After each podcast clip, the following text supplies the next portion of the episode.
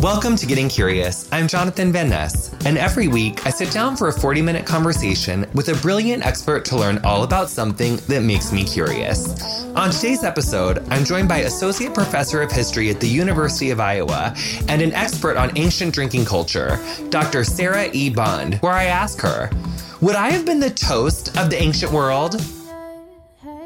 Welcome to Getting Curious. This is Jonathan Van Ness. I'm so excited for our guest this week and for our topic because it is so interesting. So without any further ado, welcome to the show, Professor Sarah E. Bond honey. So here's the question. How did we start drinking? Where did it come from? There's so many like layers to this question. And I feel like you're really the leading person in this field to talk about, uh, you just have how you write about the history of drinking is just so interesting. Your work's incredible, and welcome to the show. Hi, thank you. Thanks for having me. Uh, I think there are a lot of different people working at different angles on this. I think that uh, one of the coolest things is that people are starting to reconstruct ancient alcohol and the recipes from it. So there are a lot of archaeologists working at the University of Pennsylvania who work with, for instance, like Dogfish Brewery. Uh, which is in Delaware, and they're remaking a lot of these ancient brews because they've been scraped off the bottom of ceramic vessels that have been found at archaeological digs. So that's one way to kind of recreate the past. And for me, I like to look at the social aspects of drinking and particularly to think about the trade in alcohol throughout the ancient Roman Empire. So I specialize in, in ancient Rome, but actually drinking goes way back to ancient Mesopotamia uh, and was really born there in the Fertile Crescent. So, what's modern day Mesopotamia? Modern day Mesopotamia is, is along the Euphrates River, but also Iraq, Iran. Um, when we talk about this area of, of, Mesopotamia, that's that's generally the area we're we're talking about. And when we say the Levant, we generally mean this area of modern day Syria and Palestine. Um, so ancient Mesopotamia, we would think of today as as Iraqis and, and Iranians predominantly. So that's kind of the first time in like archaeology where we see like gorgeous like vases and stuff filled with alcohol. yes, we, we get a lot of tablets that are inscribed, and these tablets tell us about the selling of, of alcoholic beverages, predominantly a lot of beer. So, lots of beer drinkers in the ancient Near East, which we would call today the Middle East. So Egyptians and people in Mesopotamia, it's incredibly hot, and they're drinking oftentimes uh, beer that is kind of uh, kind of akin to to like a lighter pilsner. mm, a light pilsner, but really, like that's kind of all happening like around like the Bible times, right? And even earlier, because like Egypt is like before Bible times, but really the Bible was kind of like in Mesopotamia, like the Old Testament, isn't it? Because isn't like Israel's all up in there, isn't it as well? Right. The Hebrew Bible predominantly takes place in what is modern day Israel. But if we think about the we think about the book of Exodus, right? That's Moses and that's taking place in Egypt during ah. roughly the time of Ramesses II. So about halfway through um, the second millennium BCE. So that's about 3,500 years from now, but before. So we're we're going way back. Uh, so Egyptians loved beer, and they had a lot of brewers that that made beer, and it was heavily taxed by the pharaoh. And so we have kind of a, a lighter barley beer, oftentimes that is made in the area of Egypt, and something that's not as as heavy as say what a modern day stout or or what a, a modern day heavier darker beer would be. So we're thinking more of like a lager or a pilsner in terms of lightness but it's it's a barley beer that that is it's quite nice when it's hot outside as it most often is in egypt. And did they sell like little bottles or was it like huge vats? Like like you know like was there like bottles of beer or was it like big jugs Bottles are a much later invention because glass is incredibly expensive and is a luxury item within mm. the world of ancient Egypt. A lot of the vessels that we're going to talk about today in ancient Greece, in ancient Egypt, and, and also in Rome are generally ceramics. So that means that they're made out of clay and they're fired in a kiln. So the ancient solo cup is really more of a small ceramic cup love and it's reusable. So is there like a story in of like ancient Mesopotamia that was like that's widely seen as like the first invention of beer, like the first time we're seeing someone like someone's like walking along the road and then they like took some hops and then we're like, "Oh my gosh, if I put these in the like, how did they do it? Did they put some hops in the sun and mix it with water or something? Like, I think that's a good question. Uh, actually, hops are not added until the Middle Ages, probably the early medieval period. So there are the hoppy beers that are so popular today in places like uh, Colorado and in Austin, Texas, for instance, IPAs did not exist in the ancient world because hops were eaten kind of like Brussels sprouts. I don't know if you've ever seen a hop before, but they kind of look like a green pine cone, like little teeny tiny, but you can eat them like a vegetable. And so all of the ancient recipes that we have from from antiquity actually tell us that people ate them kind of steamed or or cooked rather than added to beer. So it's not until the early Middle Ages that we have recipes that actually add hops in order to make a beer preserved for long periods of time. So most of the beers from the ancient world, they don't have the same preservative power that the medieval beers had because hops help to keep it fresh for a longer period of time, which is why Um, which were India Pale Ales had hops added so that British men could could drink beer all the way in India. India Pale Ales. Yeah, I didn't realize that's intro. Okay, wait. So then, what were they based out of before then? What what did they used to be made of?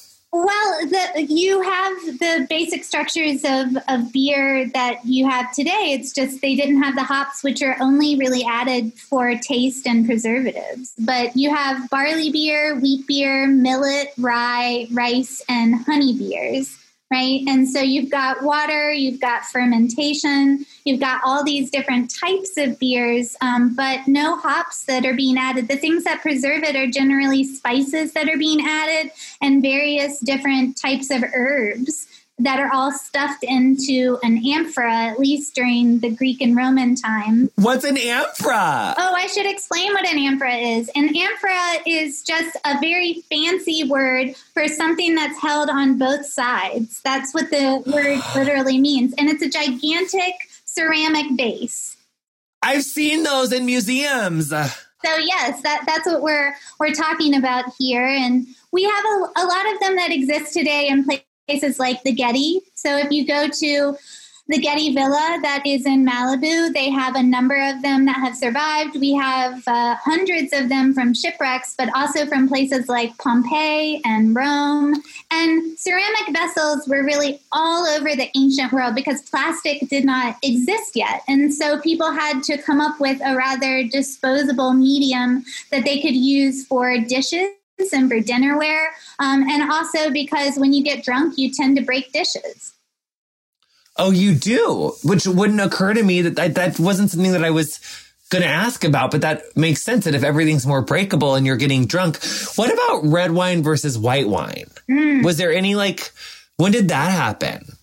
There are lots of different types of wine that we have from a ancient cookbook that is probably from the second century CE, so probably about 150 years after Jesus. Okay, we have okay. a, a guy named Apicius who writes a cookbook, but it's actually a compilation of probably a lot of different recipes from all over. Was that the first cookbook?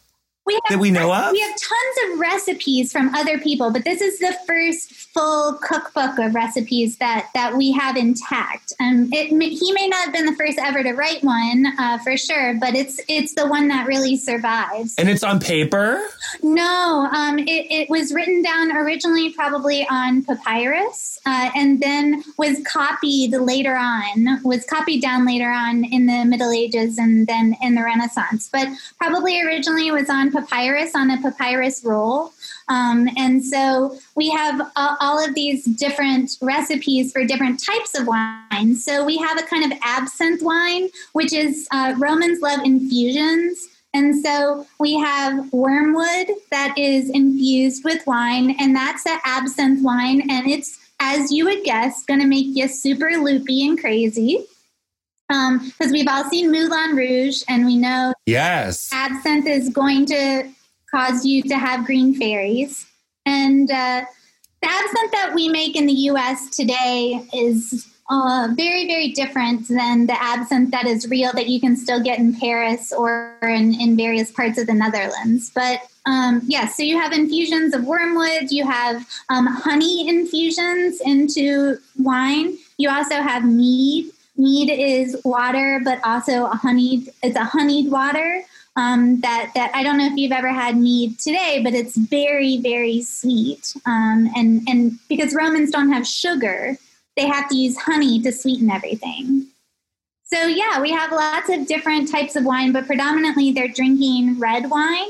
Uh, and most of that wine, at least the Romans, are drinking a lot of red wines that are grown um, within the Italic Peninsula, within what is modern day Italy, um, or importing it later on from Spain and from what is modern day France, but was in the ancient world called Gaul. So, so lots of red wines. so much red wines. And so basically there's like lots of beer happening and like the like two and three thousands like BCE.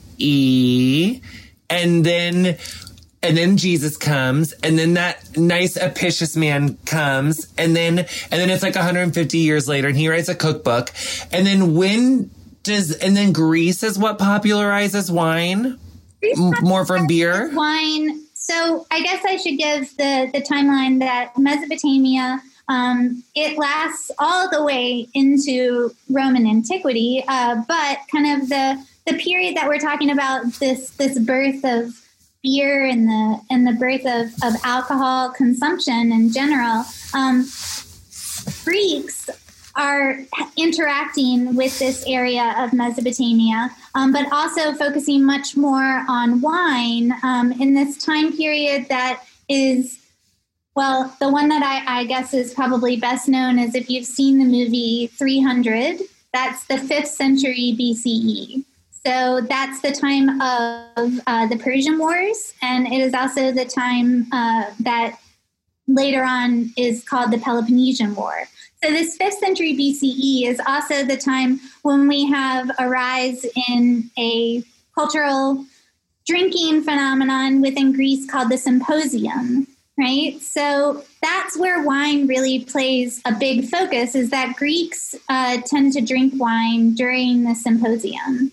And they can drink it at other times, but that is really the most popular time to to imbibe wine. And so Greeks begin to say that they believe that barbarians are the ones that drink beer and that civilized people like Greeks are the ones that drink wine. And later on, the Romans will kind of inherit this prejudice against beer and say, it's only dirty Germans or, you know, people living in Northern Europe who are drinking beer whereas us civilized people, we drink wine. So wine was seen as kind of the the haute drink, like the drink that you wanted to have if you wanted to advertise that you were a wealthy elite person that was into the intelligentsia and, and very civil. That's so interesting. Yeah, I always feel like I want those chronological times to be more clear cut, but a lot of them are really going on at the same time, which is what makes it so confusing to try to like think about that's fascinating. So what was the symposium? I think we use a shorthand a lot of times for just coming together as a group and talking about intellectual things. And we use a shorthand for people talking about philosophy or a conference or something.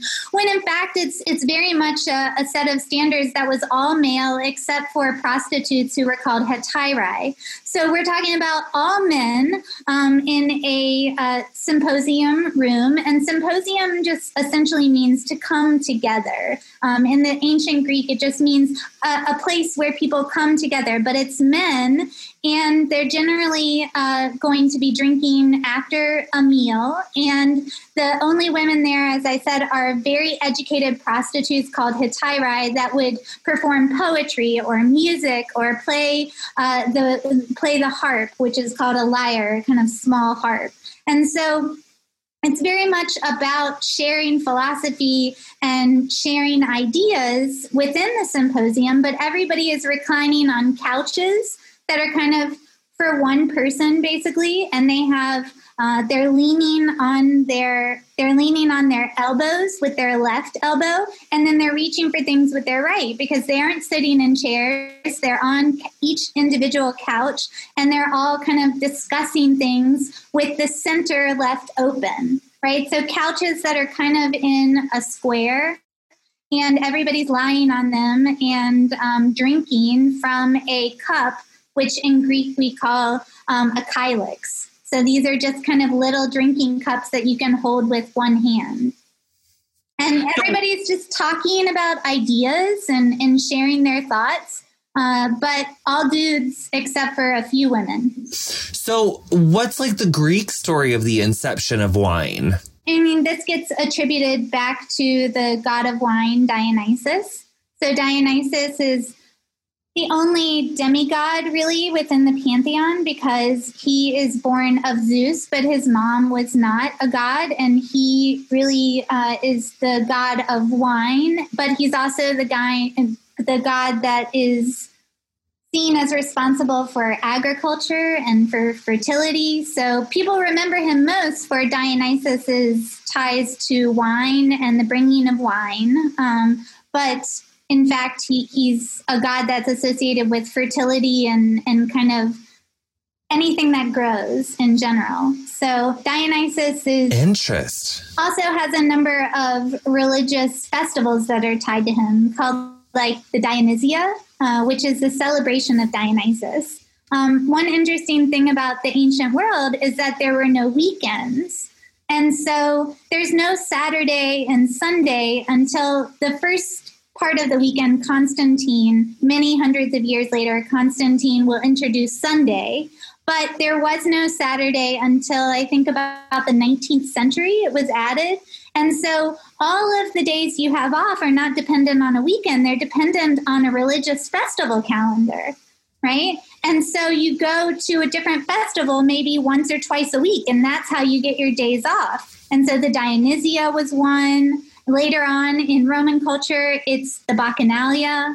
Um, and so Bacchus, who is the Roman version of Dionysus, um, you have a lot of drinking festivals that are connected to it that are not all that different from festivals in Milwaukee today or Oktoberfest that goes on in Germany, right? And so because there's no weekends, you are enjoying things during religious festivals and drinking on those festival days. So, was there like a Monday, Tuesday, Wednesday, Thursday, Friday? Yes, but they're all connected to planets. So, uh, the Monday, Tuesday, Wednesday, Thursday, Friday, all of those, uh, many of the terms are actually connected to English, um, but uh, all the days of the week in ancient Greece and ancient Rome are connected to Mars, uh, to Jupiter, right? To uh, different gods within the pantheon. But there was only five? No, you have seven. Uh, there's seven mm. days. It's just there's no Saturday. Oh, you work all of them. Yeah, you work. Oh. You work unless there's a religious festival, but there's a religious festival every two, three days. Oh, fierce. So it wasn't like there wasn't like a work life balance. No, there there was a lot of uh, there was a lot of um, time for for going to the baths and and for enjoying wine. And so yeah, normally for Romans at least, you would go to the baths uh, and then you would go to dinner right after you go to the baths around four or five o'clock. You come home for dinner and then it's time for wine if anyone needs to go get a snack right now, a little, well, don't go get a sip of wine if you're like driving or if it's the morning when you're listening to this, but unless you can just, you know, stay home or, you know, whatever, but get yourself a snacky, get yourself a thing. We're going to be right back with more uh, Sarah Bond after this. So, welcome back to Getting Curious. This is Jonathan Van Ness. Was there like a, was there a kind of like sommeliers of like ancient Greece that were like, this is gross or this is delicious? And was there different stories of how they made the wine? And also, how did we know about the symposium? Like, did we find like magazines about it or advertisements for it or little like, or just like, was that on papyrus too? Like, like just little historical tellings of, of how the symposiums would go down? No, I think that's a really good question. How, how do we know about the ancient world? And predominantly, what we know about it, particularly um, things about the symposium, and in the Roman world, they were called convivia, where we get conviviality and convivial and things like this. Um, the symposium we know particularly about from a philosopher named Plato, who wrote the symposium, and he he presents a symposium as a setting for giving over Socratic thoughts and, and ideas. But we also have another Greek writer named Xenophon. Um, and we have a lot of depictions of the symposium on ceramic vessels. So, really fancy uh, ceramic vessels that you might find at the Metropolitan Museum of Art or, say, the Boston Museum of Fine Arts. Um, we have depictions of the symposium oftentimes on these actual clay vessels, right? So we know about them from written sources like Plato or Xenophon, but we also know about them from ancient art. And within the Roman world in particular, oftentimes we have depictions of symposia and also convivia in mosaics. So, especially if you're going to have a Roman villa, um, you should have a special room just for drinking, oftentimes called a triclinium. It's a fancy name for a dining room. And oftentimes the mosaics in the middle would be focused on either depictions of drinking or a symposium or Bacchus or Dionysus, depending on where you were in the Roman Empire. So mosaics set the scene, um, ceramics set the scene, and also texts tell us all about it. But I should note that while in the symposium they're sitting on separate couches, um, in the Roman Empire, when they have a convivium, they only have three couches, and each couch has a different status in terms of high status, middle status person, low status person. So, whatever couch you got on mm, would be indicative of your status within the household. How many people would be in a symposium or a Bacchi, the other one? Convivia. yeah, convivium is is uh, is they can be quite large or they can be quite small. But oftentimes you're having a lot of elite, wealthy people, oftentimes that are in the symposium um, or the convivium, and then you're being served by slaves. Because one thing that we should always mm. remember about Greece and Rome is that while Greece and, and Rome um, have a lot of good points to their societies. They also were chattel slave societies, so that um, there were slaves that oftentimes served the imperial family uh, in ancient Rome or would serve the wine at uh, the symposium or the convivium. So I think it's very nice to, to celebrate Greece and Rome for many reasons, but one thing we do have to remember is that they subjugated people and owned slaves. So those were oftentimes the ones that, that were um, bringing the wine in. But um, even slaves drank wine, they just weren't allowed to be um, part of the symposium or part of um, part of uh, these displays of, of elitism, especially within Greece. I guess I just really didn't realize that those were both chattel slave societies. So, and and the slaves came from. Oh, okay. This is a great question. So you've seen Spartacus, right? So slaves come from all over the Roman Empire because as Rome expands, it takes slaves and then sends them oftentimes back to Italy to either work agriculturally or to work in households. Slaves could be sent all over, but uh, there was a huge market within Italy. But Spartacus was from Thrace, so this area um, near the Black Sea as well.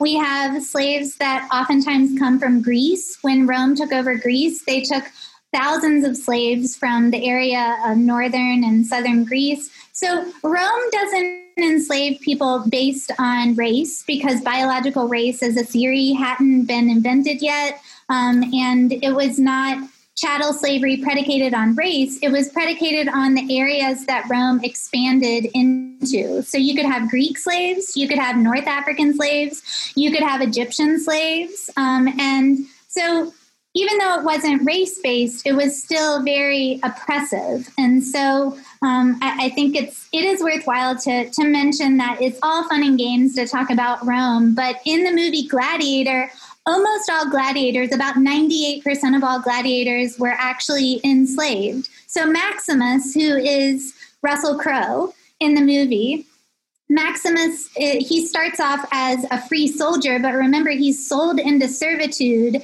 as a gladiator in a gladiatorial school. And so his citizenship is stripped from him and he becomes enslaved as a gladiator. So it, it is um, I think important to, to note that most gladiators were also owned by the person that owned the gladiatorial school or by the emperor himself.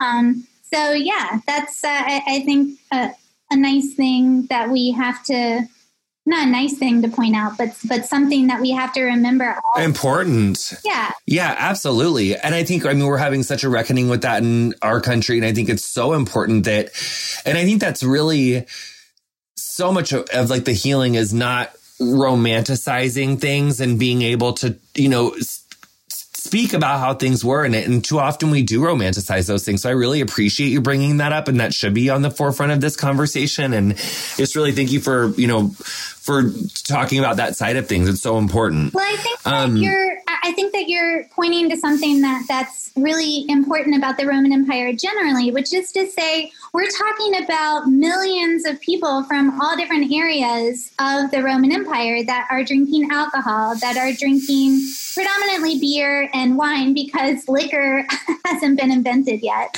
Um, that that is much more uh, distillation exists, but we're talking hard grain alcohol doesn't really come about, we think, until about maybe the ninth century. And so we're talking in the, the Middle Ages. Uh, so we are having people drinking wine and beer all over the Roman Empire. But remember, there are North African Roman emperors. There are people with dark skin. There are people with light skin. That the Roman Empire is so multicultural, right? So, this image that we have of the Roman Empire oftentimes is of British white dudes that play BBC roles. But in fact, who we have have drinking wine and beer are all different types of people along uh, different ethnic origins all across the Roman Empire. So there are places that like beer more and there are places that like wine more, um, but they aren't all white people. I love that. It's also I, I like how well it's interesting how you're talking about how the idea of like beer was weaponized in in society to be like a lesser than like less civilized drink. And I think that we did that for a long time with beer until we had the microbrewery boom, right? Uh, is that, I mean, I used to live in Milwaukee and I used to use, I, used to work at Marquette and I know you're from Illinois. So people are drinking a whole lot of like Busch Light and Miller Lite, right? Because that's kind of the part of the country that loves these kind of like macrobrewery beers. And that's always been tied very much to blue collar, right? And in the ancient world, you get something similar is that those people living in Britain and Germany and kind of northern European areas, they were predominantly drinking beer oftentimes. And that was uh, the preferred drink. Um, along the areas of, say, the Rhine River in modern day Germany, um, or in the areas of northern England near where Newcastle beer is made today, right? So they're drinking beer, and the snobby little Romans back in the city of Rome are essentially saying, oh my God, déclassé barbarians drinking this beer. They must also drink milk because milk was seen as barbaric right? If you're a true civilized Roman, then you don't drink wine or water out in public. You don't even eat in public. That most of the time you're saving food and drink for specifically within a dining context, right? So, yeah, I, I think that we attach uh, an idea of class to and also identity to the things we drink even today. So, you know, I've had, I've been to many conferences and been to many um, very fancy dinners where people ordered bottles of wine that were hundreds of dollars as a way of exemplifying their wealth. And Romans did that too. Um, but honestly, at the end of the day, sometimes I just like a nice beer. yeah. I mean, same, same. So, what about keeping stuff cold? Like, were we in, were we drinking warm beer? Were we drinking we are drinking warm beer. I am sorry to tell you that if you go to England even today, they're going to give you room temperature beer. That's one thing that Americans really hate about British beer is that I feel like they don't do that anymore. I feel like I was just there in October and I feel like it was cold. That's a, lot of times Americans have uh, modified this, but when you get a traditional pint in Ireland or you get a traditional pint in England of like a nut brown, so like a Newcastle beer, um, usually it's it's served at room temperature historically. Um, but cold beer is really a luxury of the 20th and 21st century, unless uh, you were extremely wealthy in the ancient world. So, in the ancient world, there are obviously no refrigerators because, in terms of electric refrigerators, so if you're going to get something cold, you want to keep it down in a beer cave or a wine cave, right? Because basements stay pretty cold. Um, and so, if you go to the Miller Brewing Company, even today, you can get a tour of their of their beer caves. The Midwest has hundreds of beer caves that kept things cold, and Romans have something similar. But if you're going to have snow and ice brought in, you're normally uh, an elite ruler like Nero, right? Nero was alleged to have brought snow down from the mountains and used it to make really cold wine. Um, but yeah, generally in the wintertime, and we're in the autumn, right? And so a lot of people are going out to Starbucks and getting their pumpkin spice lattes, or you're being really snobby and you're making fun of the people getting their pumpkin spice lattes. uh, but for Romans, right around now is when they started drinking something called calda. And calda is just hot mulled wine. And if you've ever had mulled wine, it is delicious. Yes. Um, hot wine is, is easiest because keeping things cold and bringing in snow was really expensive. I mean, the movie Frozen makes it look really easy, but remember that he's buying and harvesting ice um, and, and like the Norwegian forest in the late medieval period, I think. But yeah, keeping things cold is really expensive at this time. So a lot of people are drinking things um, hot. And so molds, mulling spices and adding things to wine was really popular, especially in the late autumn into the winter, because it keeps you nice and drunk and warm. But I, haven't mentioned something that I really should say because I think sometimes I assume this all the time is that um, only barbarians drink unmixed wine. And when we say unmixed wine, we are saying wine that has water at uh, or what mixed wine is is wine that has water added to it. So usually it's three hmm. parts, mm. two to three parts water and one part wine. So I just want to say we're probably all barbarians who are drinking wine straight out of the bottle, or for all of us in quarantine, those of us are drinking it straight out of the Franzia in the fridge. So, so the Greeks and Romans felt like it, like it, it had to be like all grape based or whatever. Like there could be no mixing of water, but to like make it go farther, like people would like add water to it to just make it last longer? No, I mean Romans and Greeks add water. Um, r- drinking wine that did not have water in it was seen as a quick way to get drunk, and oftentimes to oh get, the reverse. So yeah, you're all you're always almost always adding water to the wine because there were oh. there were very notorious stories of people who drank too much wine and got out of hand, like Mark Antony was seen as one of the angriest drunks of all time, right? He was seen as, uh, he, he took uh, part in something called the Lupercalia, which is what Valentine's Day is based on today. And um, he would oftentimes get very drunk during the Lupercalia um, and uh, yell at people, get angry, um, hit people. But yeah, this history of people drinking way too much, in part, is cut down the more water you add to the wine.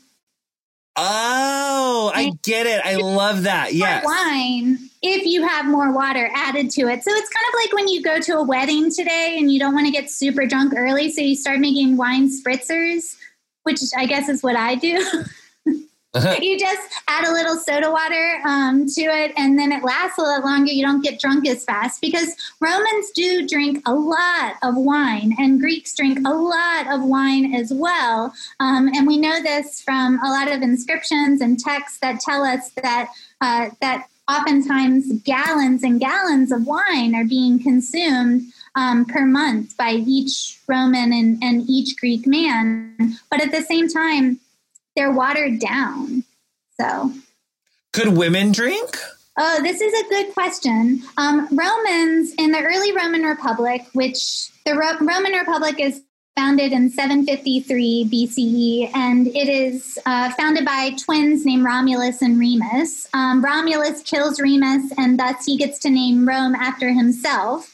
Um, so it's called Rome, and and so we have laws that go back pretty early that tell us that at least during most of the Roman Republic, that is to say, most of, of the early Roman period um, into the later Republic, so the second century BCE, most of the time women were not supposed to drink.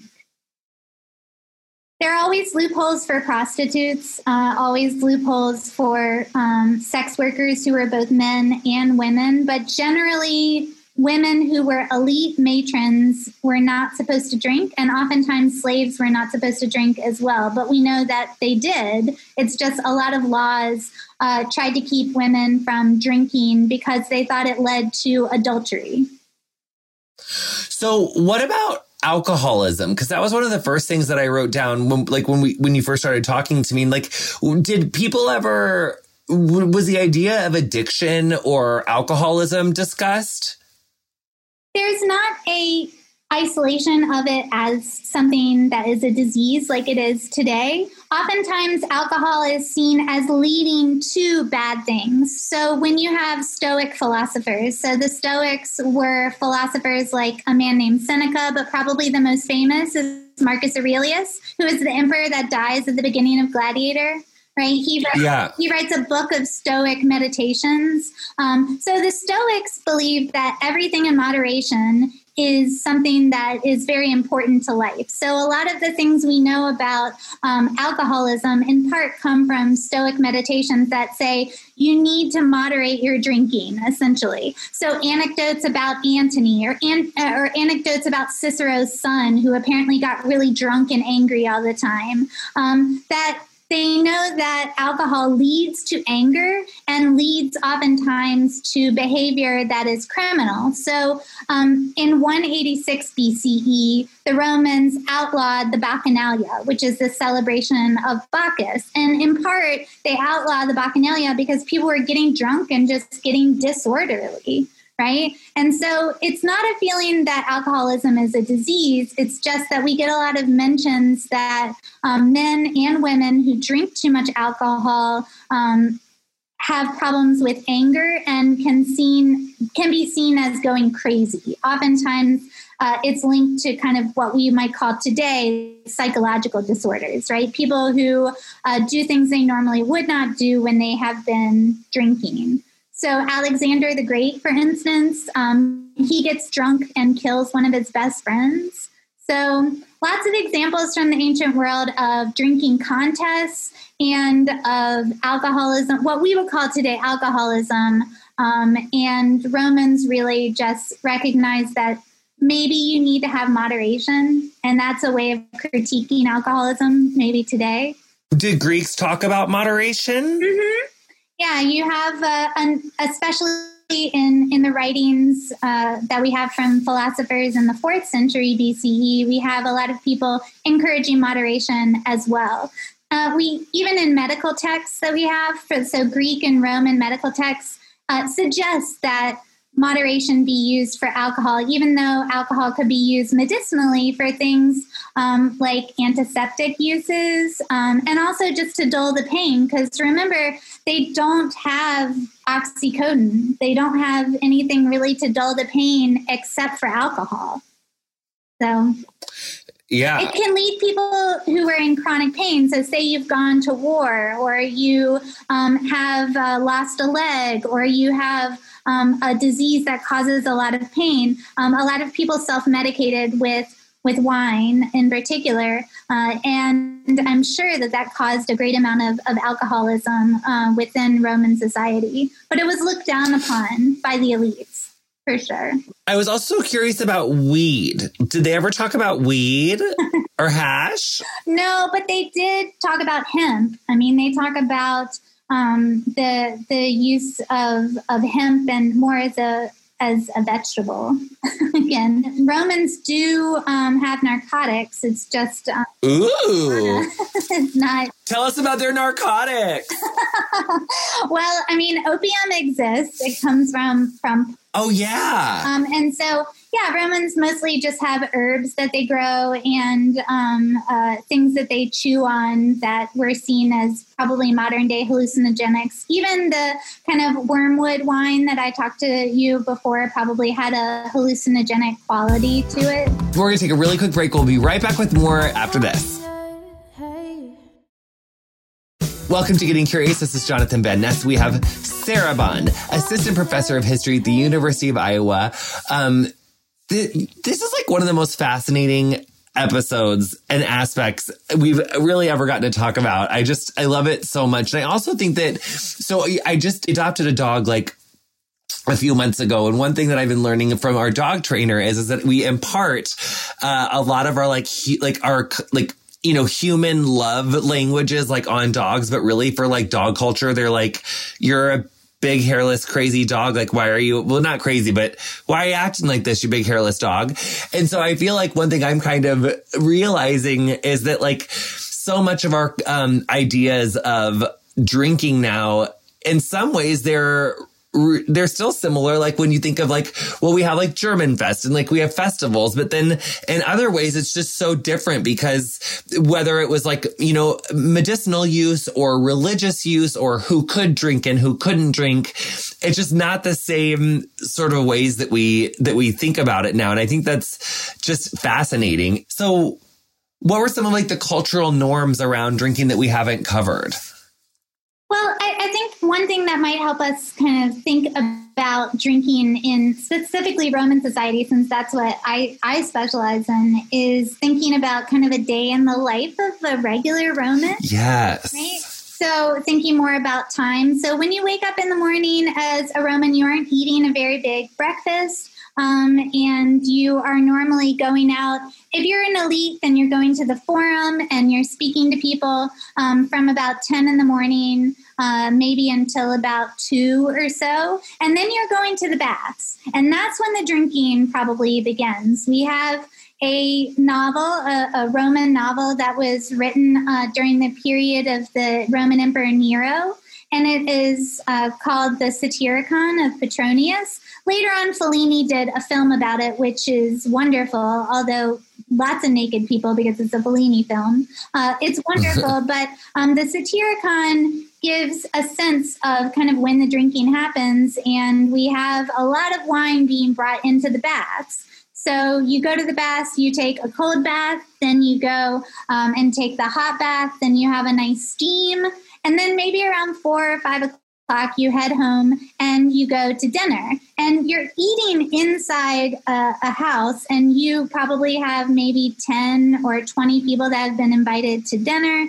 Um, and men and women are in Roman dining rooms eating and drinking on the couches that are surrounding usually a mosaic in, in the middle. So people are eating and, and having a good time. Um, they may be competing on who can drink the most and playing games. Um, but yeah, that's an elite scenario for somebody who's wealthy. But if we're talking about just a regular person living in the city of Pompeii, which is near modern day Naples, um, right there on the Bay of Naples in the shadow of, of Mount Vesuvius, Pompeians, there's only about 20,000 people at, at that time in Pompeii in the first century, and there's 140 bars. So let us think about that. That is Midwestern levels of bars. I mean, I yes. Iowa City. I live in Iowa City, and I thought we had a lot of bars per person, right? But 140 inns, taverns, brothels, places that serve predominantly wine, but but but also perhaps beer um, in the city of Pompeii, and so that means it's something that is an everyday occurrence. If you're going and you're sleeping with a prostitute, male or female, you're probably having a little bit of wine. You're going to the baths, you're having a little bit of wine, especially with dinner. But also, there were taverns in the ancient world.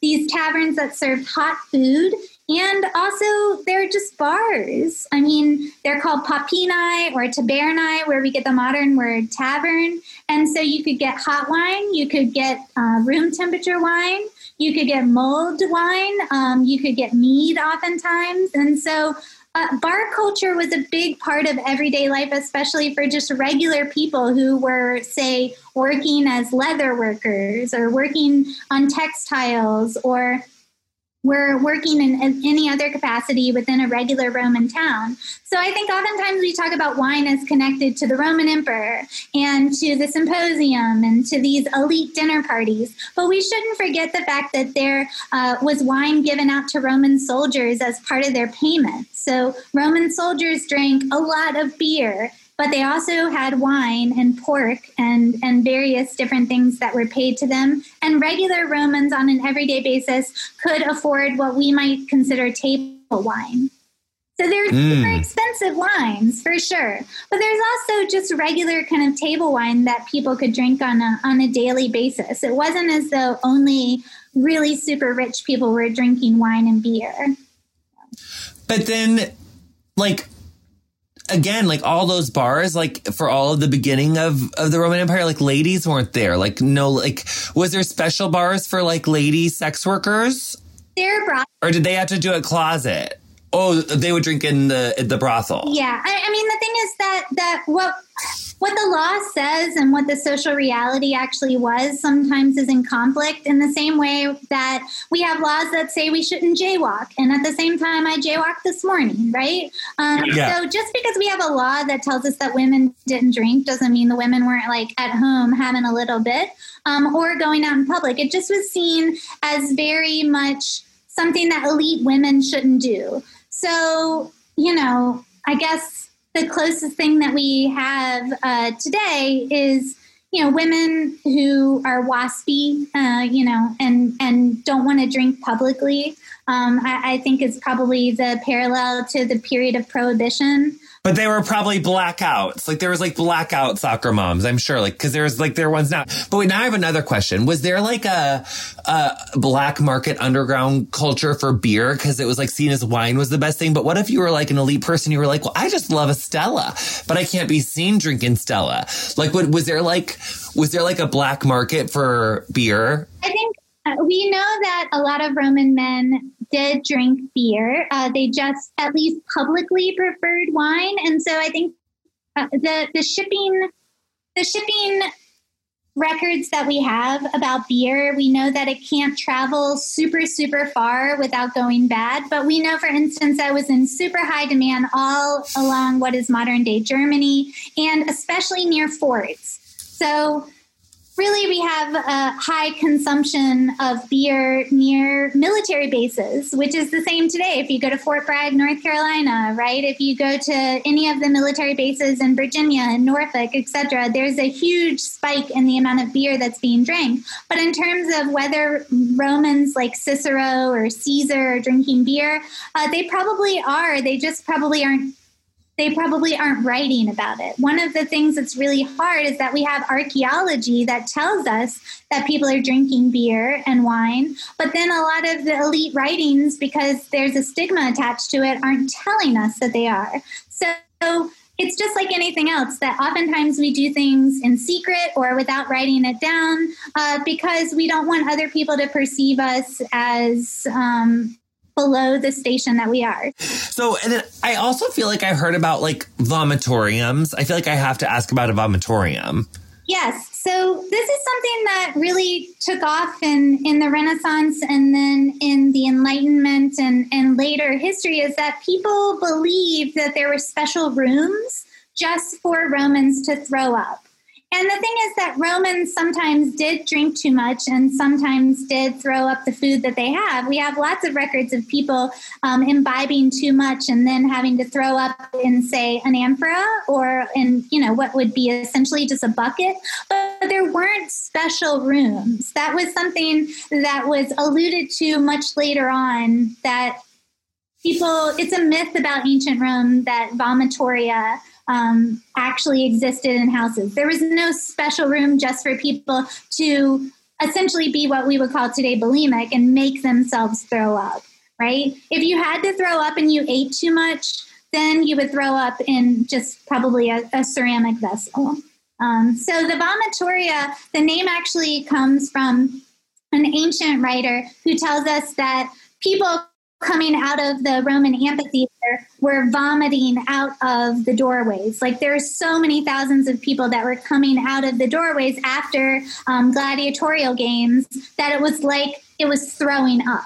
Right. And so that's, ah. that's where the word comes from. But yeah, there's no archaeological evidence or even literary evidence for special rooms just for throwing up your dinner.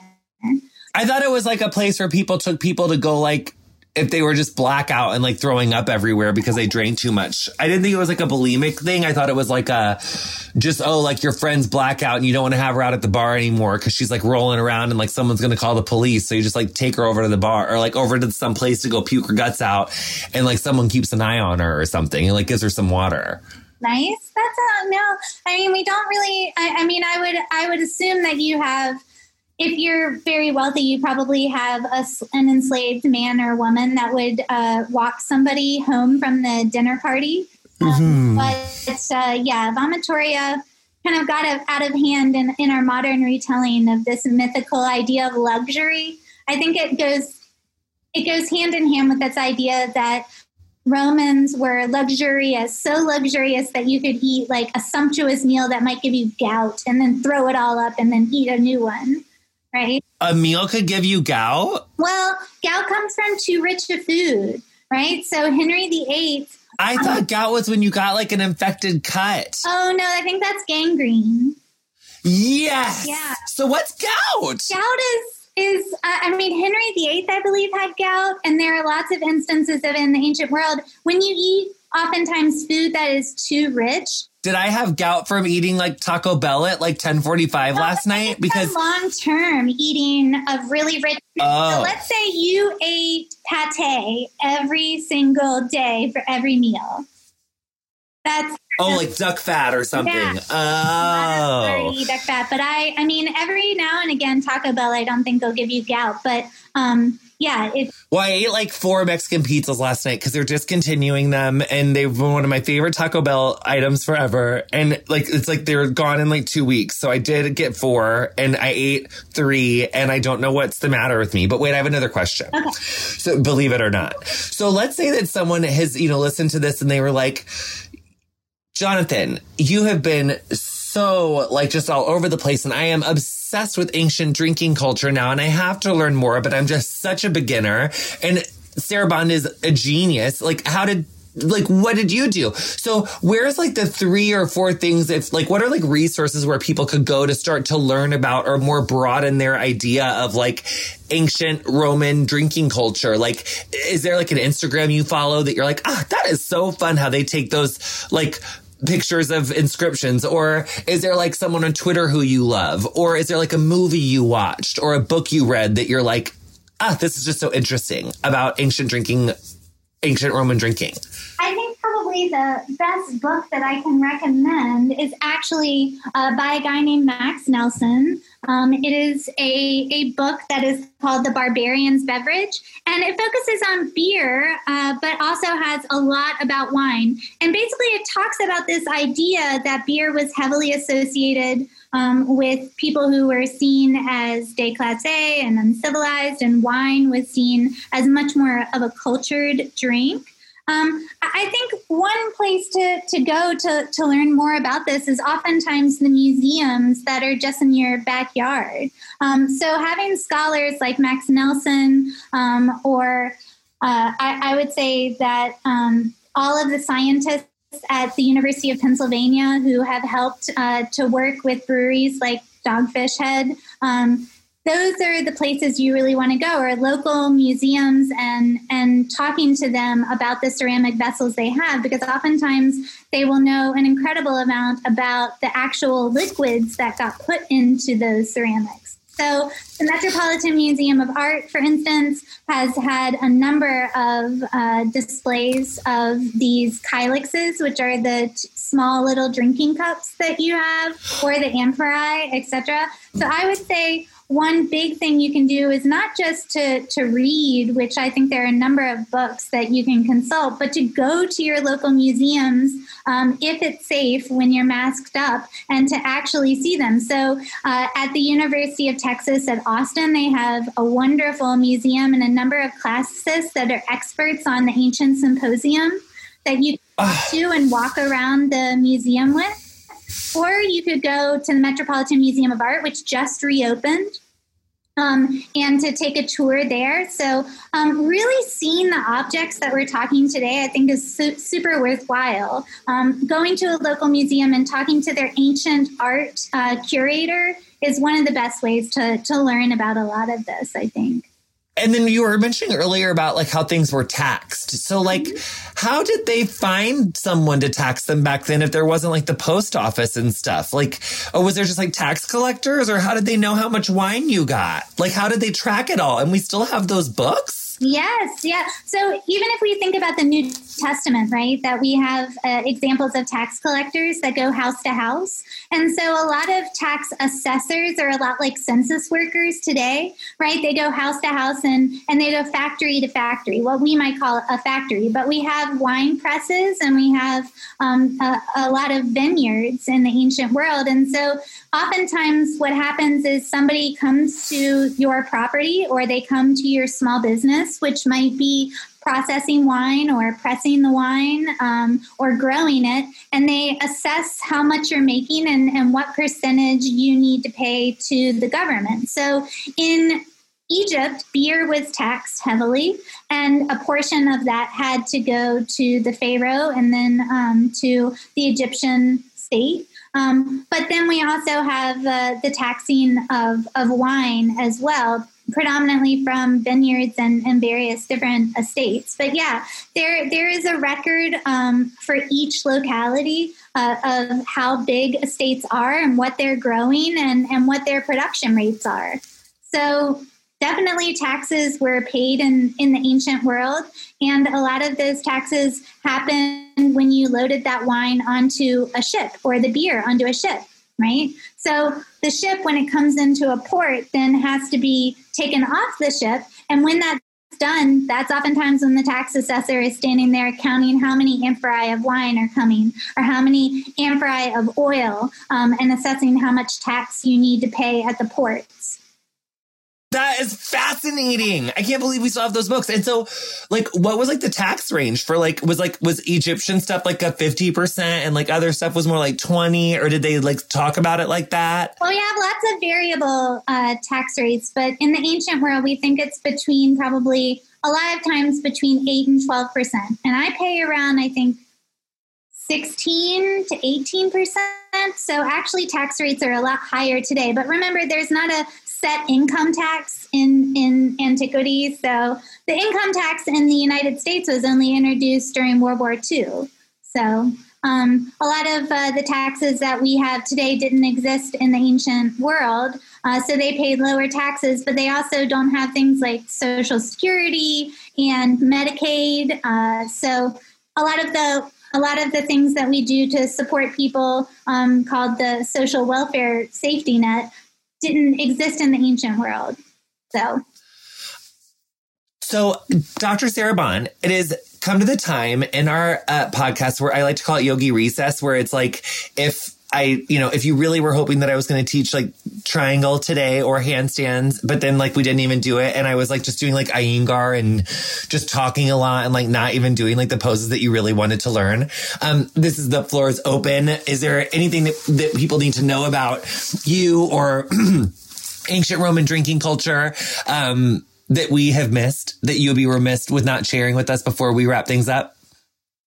It is really important to say that a lot of this drinking culture carried into early Christianity and early, into the early Middle Ages, um, and that beer became much more acceptable and part of the medieval economy, especially when people like monks began to brew it in abbeys, especially in in northern what is today northern Europe. So I guess I should say that there was a big dichotomy between beer and wine in the ancient world, but that um, beer starts to increase as something that is uh, in demand during the early early Middle Ages um, into the medieval period. And that uh, some of the abbeys that began to brew beer in the Middle Ages are still open um, even today, Trappist monks that still make it. And so I think they're is a lot of focus now on how things are made and the recipes that we're all making in quarantine, etc. And I guess I would just really encourage people to start brewing beer on their own or to start to um, explore bitters and, and the adding uh, various things to wine and infusions because um, alcohol history is really fascinating, but something that's even more fun is trying to recreate the recipes from the ancient world. So there's a, a lot of really great ways to, to explore history that's not just reading a book, but it's also about, um, you know, trying to get in touch with ancient people by eating the food that they ate or by drinking the things that, that they did. So I'm really glad that you invited me on just because ancient history isn't all just kind of dry dates and battles and figures and Spartans, right? Sometimes we can have a good time and, and talk about ancient Rome, but at the same time, there there is a, a way to learn about that history um, through food and, and through just talking to each other. And that's one thing that has been really hard about COVID 19, right? Is that Romans loved bar culture and they loved getting together for dinner parties. And that's one thing that has really been missing, especially in the United States right now, is that um, coming together and sharing a drink and then sharing a toast was something that Romans often did. And so, if we want to leave off the podcast today, maybe we can give a toast to each other and and uh, give a nice um, Latin a, a nice Latin toast to focus on the fact that we all want each other to be safe and and not to to get sick. What's that? Well, uh, we have a number of different toasts that come on cups and come on graffiti, and they tell us in text. So generally, people say "bibe," which just means drink, right? Uh, but sometimes they say things like "bibe vivas," drink, may you live, right? Um, or we have a, a Greek toast that is "pie zeses," which just simply says "drink, may you live" as well. So a lot of this is telling people that you want them to have good health right? So toasting was a big part of dinner parties, and so you would oftentimes have multiple toasts. Um, even though the word toast doesn't come around till the 17th century, um, you have a, a, lot of people actually raising a glass and and uh, saying oftentimes like "to your health," which Italians do even today when they say "salute," right? Um, so I think. Uh, we are all missing getting together with our families and getting together with our friends and drinking together, um, whether that be mocktails or whether that be actual alcohol. But I, I, think that this has been really nice to get together and, and at least um, talk about the fact that, that community is a part of alcohol history, you know? I've had such a fun time, Professor Sarah Bond, but I want you to pick our our winding up toast because there are so many good ones. Do we do the Greek one? Do we which one do you want to do? Uh, I, I prefer Latin over Greek, even though I like both. So I, I think we should just go with Bibe Vivas. okay, Bibe Vivas. Ready? We'll do it on three. Okay. One, two, three. Bibe Vivas. Yay! Thank you, Professor Sarah Bond. This so was such a pleasure. We'll, Absolutely, our pleasure. And we'll provide links for to follow you, and we'll provide links to your work on the bio with this episode. So just thanks so much for your time. It was such a pleasure. I learned so much. You've been listening to Getting Curious with me, Jonathan Van Ness. My guest this week was Associate Professor of History at the University of Iowa and an expert on ancient drinking culture, Dr. Sarah E. Bond. You'll find links to her work in the episode description of whatever you're listening to the show on. Our theme music is Freak by Quinn. Thank you so much to her for letting us use it. If you enjoyed our show, introduce a friend and show them how to subscribe. Follow us on Instagram and Twitter at Curious with JVN. Our socials are run and curated by Emily Bosick. Getting Curious is produced by me, Erica Getto, Emily Bosick, Chelsea Jacobson, and Colin Anderson.